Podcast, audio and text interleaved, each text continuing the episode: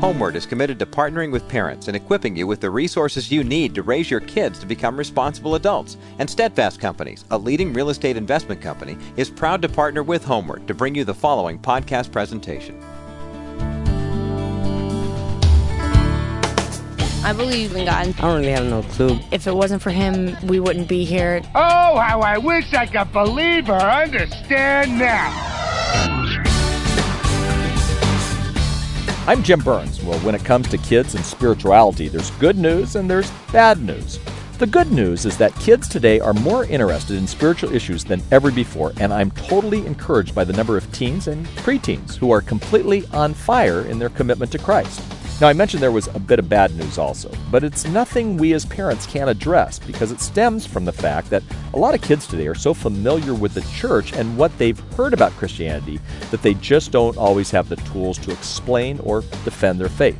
Well, during the next half hour, Lee Strobel will join me for a conversation about making the case for Christ.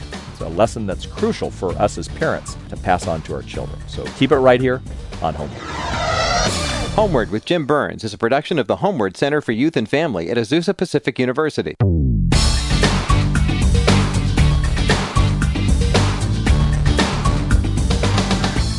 Welcome to HomeWord. I'm Jim Burns. Today, Lee Strobel, one of America's finest communicators, in my humble opinion, a journalist for 14 years, former legal editor for the Chicago Tribune, host of PAX TV's Faith Under Fire, lives here in California with his wife Leslie, Thank you for being on the show. Hi, Jim. My pleasure. We're talking about the wonderful book, The Case for Christ, and actually, I want to say it was one of the best books I've ever read on on really the evidence of Jesus Christ being the Son of God. Mm. And it's a book that I have passed out to loads of people. You've sold over two million copies, so there are a lot of people who have who have read this. And today we're going to talk about that in many ways, the Gospels can withstand critical investigation. That's what happened sure. in your life. Absolutely. Uh, and, and, yet, I want to go all the way back. As a young child, you were not necessarily a believer. In fact, at age right. 14, you were what you'd call an atheist. That's Talk right. that. Yeah, my parents believed in God, but and certainly encouraged me along uh, those lines. But a couple things happened to me. First of all, when I was in junior high school or so, I began to ask those embarrassing questions like, how can there be a loving God if there's so much pain and suffering in the world? Uh, how could God love us and yet send people to hell and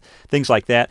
And that was seen as rebellion as opposed to a genuine curiosity about spiritual matters. And nobody would answer the questions. Nobody would really engage with me on that. And so I began to think, well, nobody wants to answer these questions because there are no answers. Mm-hmm. And so I began to have doubts. And then when I got into high school, I learned about evolution in um, biology class. And that pretty much convinced me that if Darwinism is true, then God's out of a job. You don't need God if Darwinism right. explains the origin and diversity right. of life. And then later, I took a course on the historical Jesus from an atheist, and uh, he convinced me, well, you can't trust the New Testament, you can't trust the Bible. Right. And uh, so, yeah, so since my teenage years, I began considering myself an atheist. And it's interesting. I want to go back to this because as a teenager, you had really healthy questions. Yes. And yet the church wasn't there to answer it. Now, the church is there oftentimes for people, and right. in fact, you even have a student edition of this particular book. Right. But, but in reality, as parents and in the church, we've been afraid to, to bring up some of those kind of scarier questions. yeah, and, and we chase people away from faith when we do that. First Peter 3.15 says, always be prepared to give an answer to anyone who asks you to give the reason for the hope that you have. So we need to be prepared. We need to be ready. And when kids ask questions, instead of seeing that as rebellion or, you know, trying to, you know, be a smart mouth kid or something, to really engage with them. And, right. you know, if you don't know the answer, it's a great opportunity to say, let's investigate it together. Let's right. find the answers. And you go on a little intellectual journey with your kid. Yeah, that, that, is, that is so key. And kids sometimes need to, in a healthy way, question and doubt. When they raise that first question, how are people going to respond? They're going to get mad. They're going to get tell you to shut up. They're going to tell you just pray more or just have faith. What are they going to do? And I think when we're willing to say, wow, that's a good question. I had that question once. Let me tell you something that helped me, and then talk about it, or say, man, that's such a good question. I never really thought about that that much. You know, let's let's read a book together. Let's investigate it together. I think that engages with young people and encourages them to say, there are answers to this stuff. Right. No, and I, and I think that's key. And I think for parents, we don't have to have the answers. We can go find the answers and, and investigate it together. Now, speaking of investigation, your job before you're doing what you're doing now, you were working for the Chicago Tribune, right. and, and really, in many ways, as a non-believer, you were investigating all kinds of things, but you had an experience where you you went to West Virginia and you Yeah. investigated this uh, thing that was going on in the church. Talk about that. Oh, the, I had some wonderful experiences at the Tribune, but uh, I got sent to West Virginia where there were some fundamentalist Christians who were uh, really upset about the textbooks that were being used in the schools there. And there was a big controversy. In fact, there was violence that broke out. There was some bombings. There were some shootings and beatings and things like that. So of course they send you. They sent me into the midst of this, and I'm an atheist, you know, and I get plucked down the middle of this. And, and you know, to me, uh, in a way, it sort of affirmed that, uh, well, Christians just get angry. They don't ha- have answers. They just get mad at this stuff.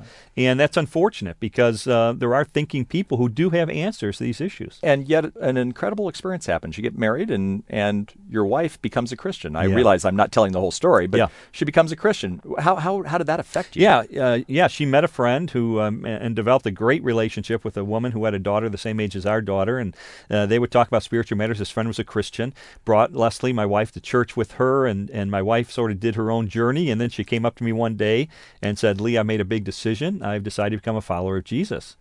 And uh, as an atheist, that was like the worst possible news I could get. I mean, I thought this was the end of our marriage. I thought she was going to turn into some sexually repressed prude, you know, who's going to spend all her time serving the poor in a soup kitchen somewhere. And I, I thought, this is it. Our marriage is over. And in truth, it was a very difficult time for our marriage. And, uh, and yet, I began to see in her positive changes in her values and in her character that were winsome and that were attractive. She would attribute that to God. Of course, I didn't believe in God, so I didn't know what was going on.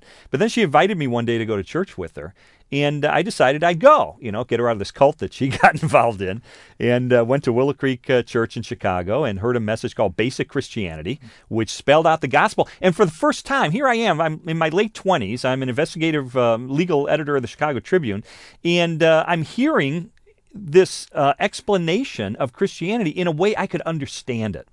And a light bulb went on. And I said, Oh, that's what Christians believe. And I walked out saying two things. First of all, well, I don't believe it. I'm not a Christian yet. I, I, I have my doubts and, and so forth. But secondly, I realized if this is true, this has huge implications for my life. And so I decided to use my journalism training and legal training and systematically investigate is there any credibility either Christianity or any other faith system. And that's what I embarked upon a two year investigation that I've written about and sort of reconstructed and, and, and updated for my books A Case for Christ, A Case for Faith, and The Case for Creator. Well, in many ways, and when I first started reading the book, The Case for Christ, it was obviously the first one, the first one I read. I, I thought, how incredible! Because as a as an investigative journalist, you didn't just say, you know what, I'm going to believe this or that. You actually really went underneath and said, I'm going to I'm going to get at the hard questions, and yet you found people who could give you some answers that that made sense to you. I did, and and one of the most fascinating things I discovered is that there are brilliant people out there who have a lot of information who love talking about this stuff. I know when I was doing the book, and I would call up some of the great scholars in America, Bruce Metzger of Princeton, uh, professor emeritus, one of the great experts on the text of the New Testament and so forth. Brilliant people. I'd call them up and say, "Hey, can I ask you some?" Absolutely, because you hear these these people who spend their lives studying this stuff, and so few people want to ask them the kind of questions they've been waiting for their whole lives, you know.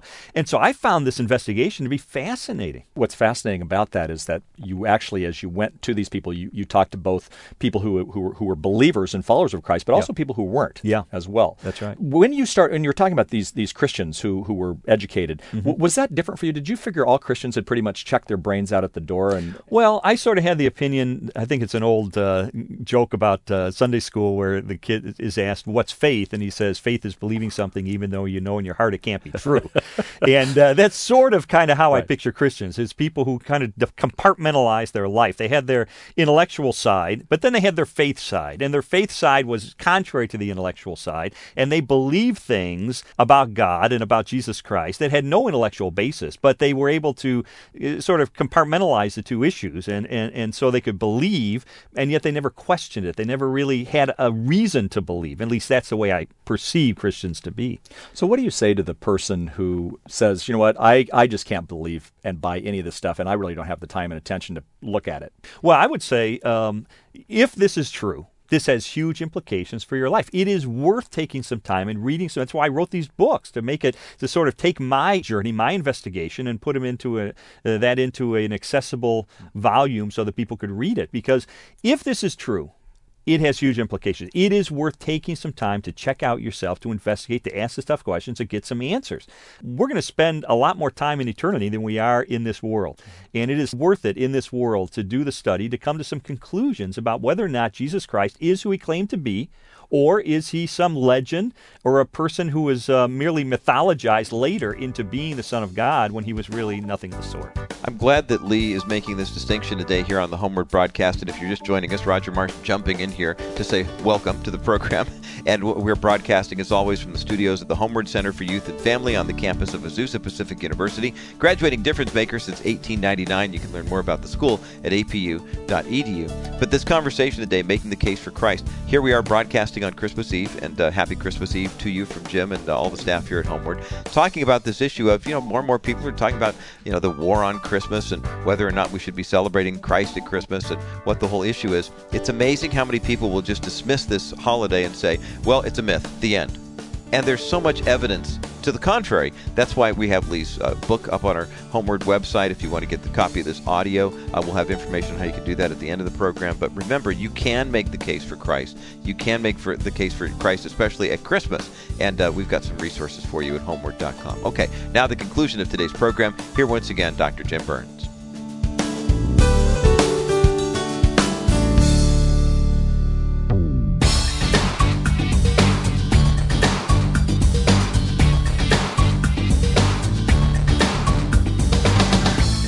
Welcome back to HomeWord. I'm Jim Burns. Today, Lee Strobel, and I'm smiling because I love the kind of conversation. I love his power and his energy. Just saw him last week as the host of PAX TV's Faith Under Fire. It's a great program. If you haven't seen that, look in your television directory and find out how and uh, where you can get a hold of that incredible program. What has it been like in Faith Under Fire watching the show just last week? You had uh, one woman who believed and one woman who didn't necessarily Yeah. believe, and there's kind of this debate. Uh, That, that must be uh, really fun for you to have that kind of interaction. It really is because the theme of our show is I don't care what you believe, I want to know why you believe it. So we have on atheists and agnostics and Christians and Muslims and Hindus and New Agers and so forth debating some of the most provocative issues. Is Jesus the Son of God or is he just um, a prophet, as the Muslims believe? What about the resurrection? What about the messianic prophecies? What about social issues like the war in Iraq? Is that moral? Or stem cell research or things like that? And so we generally have on an evangelical Christian with a skeptic. And it's been fascinating for me to watch time after time after time when we get some very highly educated non believers in. And yet we have very articulate Christians. How many times the Christian is able to really present evidence that cannot be refuted by the skeptical guest? Now, uh, we're still kind of talking about your story, and by the way, you haven't become a Christian yet in this uh, in this conversation. And one of the things you started examining for your book, The Case for Christ, was you started delving into the biographies of Jesus. Talk Yes. about that for a minute. Yeah, I mean, the, one of the key issues is whether or not we can trust the four Gospels in the Bible as being reliable historical documents. What, the, what the things they tell us about Jesus are those true or not? Anybody can claim to be the Son of God. Uh, when I was a reporter at the Chicago Tribune and I would go to mental hospitals and other places, I would run into all kinds of crackpots who would tell me they're God. I knew they weren't. Why? Because there was no other corroborating evidence. Right. And so I wanted to know, in the case of Jesus, did he claim to be the Son of God? And did he prove it by returning from the dead? That's the, really the big, big issue. And so are the Gospels, uh, the biographies of Jesus, reliable? And I investigated that very thoroughly, interviewed uh, Dr. Craig Blomberg, PhD, author of several books on the reliability of the Gospels, an internationally known expert on this issue, uh, did a lot of research on it. And my conclusion is that they are trustworthy, that they are based either on direct or indirect eyewitness accounts, and that what they tell us about the life, teachings, miracles, death, and resurrection of Jesus can be trusted. In your book, you talked about eight tests, and I don't know that we have time to go through all eight of the tests, but work through a couple of those tests. Yeah, I mean, one of the things as a journalist I try to do is is take uh, evidence and test it and sort of cross examine it. For instance, the intention test. Did the disciples have the intention of recording accurately what took place? And they certainly did. In fact, if you look in the case of Luke, Luke was um, sort of a first century investigative reporter. He was best friends with the Apostle Paul, who was an eyewitness to the resurrected Christ. And he specifically spells out, he says it at the beginning, he says, Look, I investigated this stuff thoroughly. I, I went to the original sources. I checked this stuff out to present a, an orderly and an accurate account about what took place. So he makes the claim, anyway, that he's not making up mythology, but he's reporting actual truth. Give me one more. Uh, the ability test. Uh, did the followers of Jesus have the ability to uh, report accurately uh, uh, what took place? And, you know, as you look at their lives, what they intended to do, what was their intention, and so forth, what you find is that um, they were interested not in preserving fables and stories and make believe, but getting down to the root about what really took place with Jesus. They were on the scene, or they, uh, in the case of Mark, he was the companion of Peter, who was on the in the inner circle of Jesus. So you have information coming from very reliable sources and passed along before it was written down, but in a way that preserved the accuracy of the Gospels. Now, as you're doing this study, your wife is watching you. And Yeah. at this point, you're not necessarily saying, I believe this stuff. You're Right. just kind of investigating it. What, what was she thinking at the time? Y- y- she was. Uh, I didn't know how much she was praying for me at the time, but she had all kinds of people praying for me as I was in this process. But you know, she was encouraged because she knew that if I would take seriously the claims of Jesus, if I would spend the time delving into the historical record, if I would look at archaeology, if I would look at ancient history, then she was pretty confident that I would find that the Gospels represent the accurate account of what took place in the life of Jesus. Yet at the same time, there was an atheist, Jeffery Lowder, who asserted that you really didn't engage in contemporary critics of uh, evangelical Christian apologetics. How, how do you respond to, to his critique of you? Yeah, I mean, I just disagree with that because what I did in my book is I dealt with the questions that I had as an investigative reporter, as a spiritual seeker, as a doubter, as a skeptic, as an atheist.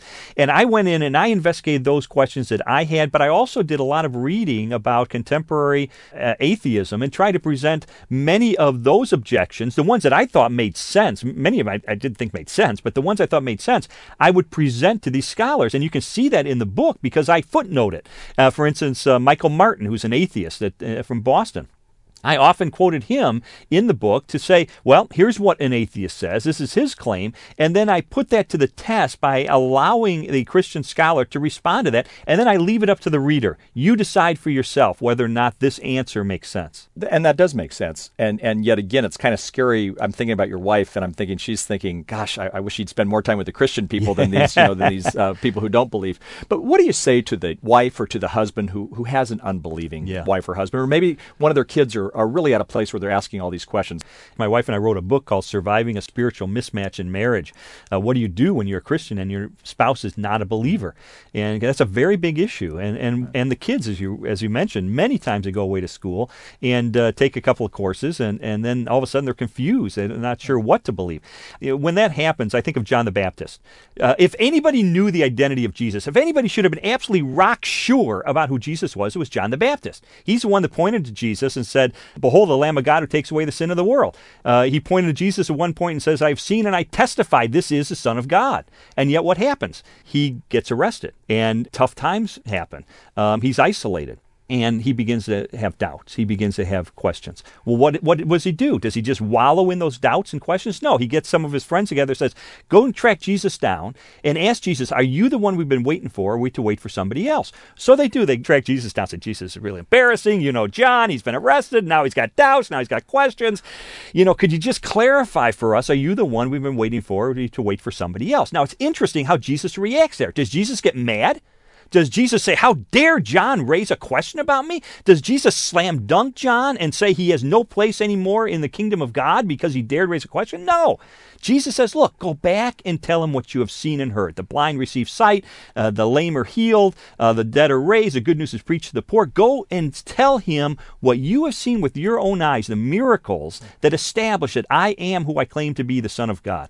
And so they go back and they tell John. Now, how did Jesus handle this situation? He did not blow up. He did not get angry. He did not discount John, but he provided the evidence that could help John to reach the conclusion that Jesus is who he claimed to be. And I, I, think that's important because as kids come back from college or as they come back from high school, even, or come back from reading the internet. There's all kinds of junk on there, just historically ridiculous material uh, from atheists on there. And, and kids are going to come back and they're going to say, gosh, Mom, I was taught so and so in in Sunday school, and now these people say such and such. And man, I, I don't know what to believe anymore. That is a critical moment. We need to react like Jesus did. Not to get defensive, not to blow up, not to slam dunk our kids, not to see that as a sign of rebellion, but to say, well, let's look at the evidence. Let's look at the facts. Let's read some things together. Let's read some books. Let's investigate this and get to the bottom of it because I'm convinced that doubts are okay as long as we use them to propel us toward getting the truth. Hmm. Great, great input. Well, we're out of time. We're going to wait till next time to find out if you actually did make this commitment to Christ. um, I'm going to close up talking a little bit more about the case for Christ, but uh, Lee, you'll come back next time and Absolutely. we can finish this conversation. Fantastic.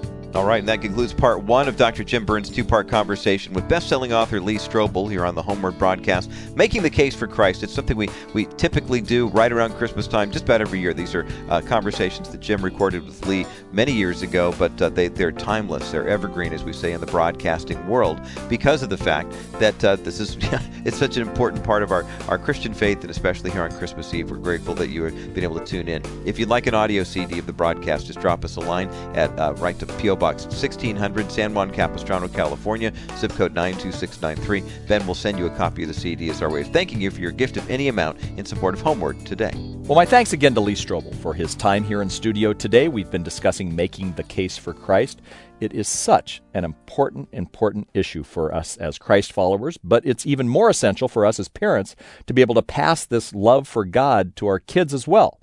Passing the legacy of faith to the next generation is one of the primary concerns of each of us as parents, but we have to remember that our kids are still growing up in an amoral culture, so they're not going to be so easily led to believe in Christ in this culture at this time. Well, they're looking for experiences with God before faith will become real to them. So I want to leave you with a couple of thoughts for helping them have more of a mind for spirituality. First, children see, children do. You've got to live out your faith in front of your kids. You do not have to be perfect. The more your kids see you living out your faith, well, the more real it will become to them. So remember again, children see, children do. Second tip, don't limit your conversations on spiritual matters to Sunday mornings. I mean, don't get caught in the trap of compartmentalizing faith issues to certain days or certain times of the week with your family, like just Sunday mornings or Wednesday nights or whenever. It is a part of everyday issues. Let your kids know that the spiritual issues are important in your life all the time. Like it says in Deuteronomy 6, talk about them when you lie down and when you rise up. Make spiritual issues like Christ and the church an ongoing discussion in your home. Don't preach at them, but just make it a part of the conversation. Third tip for communicating Christ to your kids is be yourself. You don't need a seminary degree to talk to your kids about God. You don't have to speak to them in some holier than thou language to send a message that you want to talk about spiritual issues. In fact, if you do, your kids will think you're weird. So be yourself. Share your understanding of who God is and why God matters to you in a way that reflects the real you. That's called authenticity. Well, that's just a few ways that you can help your kids start experiencing a relationship with Christ. And here's Roger with more about a helpful tool for you. Well, the helpful tool is Lee Strobel's book, or I should say Lee Strobel's books, because you've got Making the Case for Christ, Making the Case for Creator, Making the Case for Christmas, Making the Case for Easter. I mean, everything that Lee's written about this topic is so very, very important, and we recommend all of them. Any book written by Lee Strobel gets the Jim Burns two thumbs up seal of approval, and you can learn more about Lee's writings at homeword.com. Uh, Jim's seal of approval. Jim, you know, we have four core values here at this ministry that we don't always talk that much about. Uh, Christmas Eve seems like a good time to discuss it. Why don't you take the time to do that? Absolutely, and we hardly ever talk about this, Roger. And here at the end of the year, we're going to start having conversations a little bit about these. But uh, strong marriages, confident parents, empowered kids, and healthy leaders. And that's exactly what we do and who we're about, and those are our values. You know, it's so important at HomeWord. Uh, we have to raise our money each year, and at the end of the year, we're hoping for people to give us a year end donation. But it's so important for HomeWord to try to help strong marriages, and it's so important for us to build confident parents. It's you know we always talk about that being oxymoron, but when you give parents skills and abilities and strategies, and that's exactly what we're doing here on the broadcast as well as all the other things that we do, and then empowered kids. You know, a lot of people may not know that because they think of us as a radio ministry, but we are empowering kids. We do student leadership events. Uh, we write for kids. Both Doug Fields and I do that. We've got the Purity Code where we're helping kids make you know good decisions about their healthy sexuality. It's being used all over the country. And then healthy leaders. One of the privileges that I have, I, I'm, do not think I'm old, but as I'm getting older, um, I think one of the real important things that we do at HomeWord, especially in my life, is is build into leaders to help them become healthy. A lot of the leaders today are not as healthy. They're running their lives at too crazy of a pace, and they've got all the same problems that uh, we're doing, and they're not people who uh, sometimes know where to get help. And so HomeWord is a place where they can get that help. Now, what I would love for our listeners to do is consider a year end gift to HomeWord. It can be large, it can be small. But what it does is it takes a number of people to help make the broadcast go, as well as the other great ministries that we're doing. And so, again, it's toward the end of the year, and we're asking you to consider sending in a, a, a year end gift. You can go online, you can send it in. Well, I'll let you tell them. Okay, well, it's very easy to do when you give a gift online. Let, us focus on that right now. HomeWORD.com. It's the most cost effective way for you, expedient, because the gift happens right then and there. And also, please know that our website is secure. No one's going to hack the information. It's not going to break down like government websites do. It's actually going to work. So give a gift online at HomeWORD.com. And now for Dr. Jim Burns, our engineer Ben Camp, and the rest of the staff, I'm Roger Marsh. Thanks so much for listening. Join us again next time for another edition of HomeWord, and Merry Christmas from our family to yours. HomeWord with Jim Burns is a production of the HomeWord Center for Youth and Family at Azusa Pacific University.